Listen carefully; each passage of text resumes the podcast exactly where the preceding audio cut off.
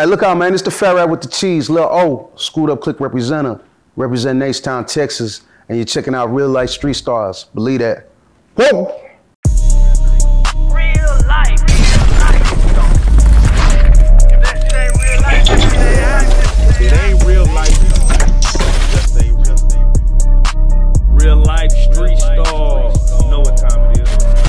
Real life. street stars, shit Whoa. Oh, SUC, For man. real, for real, man.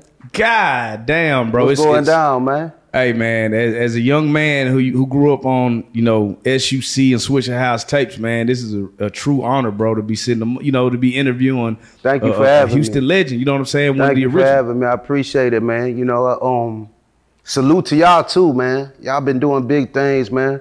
Real life street stars, man. Um, I feel it's only right. If you talk about Texas, Texas. you talking about real life street stars, not cappers, trappers. You know, this is the I made the music. This is the soundtrack. You know, let's be clear. It's like I'm at the point now where you know people always said I was humble, Yeah, but sometimes you got to talk your shit. gotta talk your So shit. So if you was in the streets, you from my era, it's like Lil O provided the soundtrack. I'm Mr. Players Get Chose. Yeah. I'm Mr. We Ain't Broke No More. Come on, man. I'm Mr. Back Back, Give Me 50 Feet. I'm Mr. That's All We Had. I'm Mr. Can't Leave Drink Alone. I'm Mr. Bet You Can't Do It. I'm Mr. It Can't Rain Forever. I made food on the table. I made Jealous Got Me Strapped in the Flood. Stopped and Look. I put Beyonce in her first video. I made Can't Stop. You know what I'm saying? so if you want to talk about it, it's really one of the greatest catalogs in Texas rap history. So when you talk about real life street stars, you gotta put the fat rat with the cheese. Lil. Oh, I can't even talk to y'all boys, man. hey, we gonna go all the way through there, For bro, sure, because you know, like I don't see a lot of Lil O interviews. Just I mean, shout out For Donnie sure. Houston, man, but I don't just see a lot of Lil O interviews, bro. For and I don't feel like. You know, you know, when we talking legends, you know what I'm saying? Because this is one of the things for us, right? Yeah. When we created the platform, what we wanted to do was get all the Dallas legends. We from Absolute- Dallas. You know what I'm saying? Then we wanted to get all the Houston legends because that's what we grew up listening to, you know, and we got one on the couch, man. So I want to take it back to when, man, you first picked up that rhyme book. Like, Yeah. how did you even get into to the music? You know what I'm saying? Let's start there and then we go get to the, the SUC and all that. You know what I mean? How did you get to that? For sure. Well, you know, um, I always loved music, but to be honest, I never took it seriously. Uh, I always tell people my first round, I, I was, I wrote on lock. You know what I'm saying? And it was more just jotting down stuff, um, like poems of what I was going through. And you know, back then, boys would beat on the uh, on the lunch tables making beats. You know what I'm saying? And um, my to be one of them niggas that was yeah, okay. So you know how I go then. I ain't know, you know, they you know how I go, they beat on the table. And and you know, the guy that slept under my cellar would be like, Man, what you writing? And we, you know, I finally spit some for him. And um the next day he hit me with, Hey, you know, Southwest, we- you ain't got nothing today? But I noticed he was with another inmate.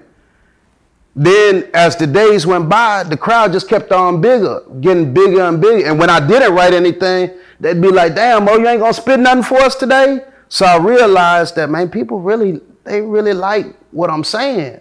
So when I got out, um, I just stuck with it, man, because it just felt good to be able to, uh, you know, express myself. And, and niggas was fucking with it because at that time, like, you know, now you got to remember everybody's trap music and this and that. Right. But back then, no one was really talking about what, you know, What was Texas trap music and what we were going, especially in H-Town and what we was going through at the time. So niggas really dig my music. And that was how my first, that's how I started rhyming and taking it seriously. You know what I'm saying? So you, you just mentioned you did a stint. Like, um, how old were you when you went when you got locked up, and what My did you locked up for? My first case, I was 18. Um, it was aggravated possession with intent to deliver, and um, you know, I fought that case. Uh, I ended up uh, getting probation for that case, but I've been in and out for drug charges back and forth since you know for uh, for a minute. But my very first dope case was aggravated possession with intent to deliver. It was a big case. It was on the front page of the newspaper. Um, you know, um, you know, I, I, I, I was I, I was wild, man. It's and it's not really something I ever expected because you know I come from a good family. I don't come from a family of trappers or anything like that. But um, I think a lot of people don't know. I'm I'm I'm Nigerian, so I was born in Nigeria. So I'm, I'm the- Nigerian too, bro. Yeah, so you know, I, I have I have a strict African daddy, and Yeah. it, you know, um, growing up, it wasn't like we couldn't get the Jordans and stuff like that. You know, my dad. Remember the Oster Clippers Yeah. with the white boy on top? Yeah. Like they ain't supposed to be cutting niggas here. Yeah. But my old man ain't been to no barber college with cut out hair, so I remember having a crooked edge and- Yeah. and, people laughing at us. So when I finally figured out a way to get these J's, you know, because you remember my, you know, your dad be like, man, I was 30 years old before I had a pair of shoes that Right. cost that much. You Right. know what I'm saying?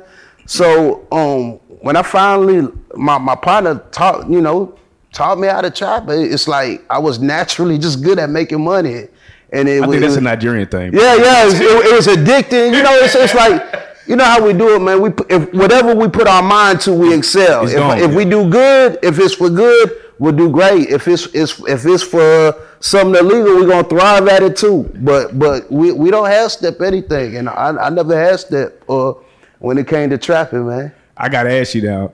Did you when did you when you grew up? Did you have to go to them parties when you were young and it was like the all night you in there with the big cooler of rice and Oh, everybody man, going, but that, that's the culture. That's the culture, you know That's the culture. You know, you you you you open up the igloo. Yes, yes. Without look, man. When I tell you I'm a Yoruba boy, man, I eat eba, I eat jollof, I eat like you know, um, you know, we've always the, the, the, we was always instilled with the hustle, man. I was working when I was ten years old. I was the paper boy. You know what I'm saying? Like you know, we all we was always taught to grind. I still remember wrapping up the paper and putting it uh, in the plastic at four in the morning. And I still remember the palms of my hand being so black because of the ink from the paper. And my mama was saying, you better not touch the wall because the wall be white, you know? And if you touch it, it's going to leave them prints. You know what I'm saying? So we've always, we've always been on the How grind. old were you when you came here? Uh, six months old. So I grew up here my whole life. You know what I'm saying? So I gotta ask, um, like for me, right? Most of my family's still in Nigeria, so Yeah, I don't have a lot of family out here. I didn't really grow up with a lot of cousins, so my homeboys became like my family. Yeah. If that makes any sense. Did you have a lot of family, or did you just the people around you grew to be family? How did you deal with that? 'Cause Uh, it I'm sounds like I your firstborn. You, you asked, do I still have family in Nigeria? No, I'm asking do I- like, but uh, me, I didn't have a lot of family here Uh-huh. because you know, I like you said, I'm like firstborn. Gotcha, So gotcha. for you coming tonight and coming to America at six Yeah. months, do you have a lot of family out here? Uh, not direct family, Right. but you know, it's like I grew up here, like Right. you know, so it's like it was like growing up. Most of my family, I still have a lot of family in Nigeria. Right. You know what I'm saying? Like I got WhatsApp. Yeah, yeah, right, right, right. you know what I'm saying? But my niggas here I grew up with is my family, man. You know what I'm saying?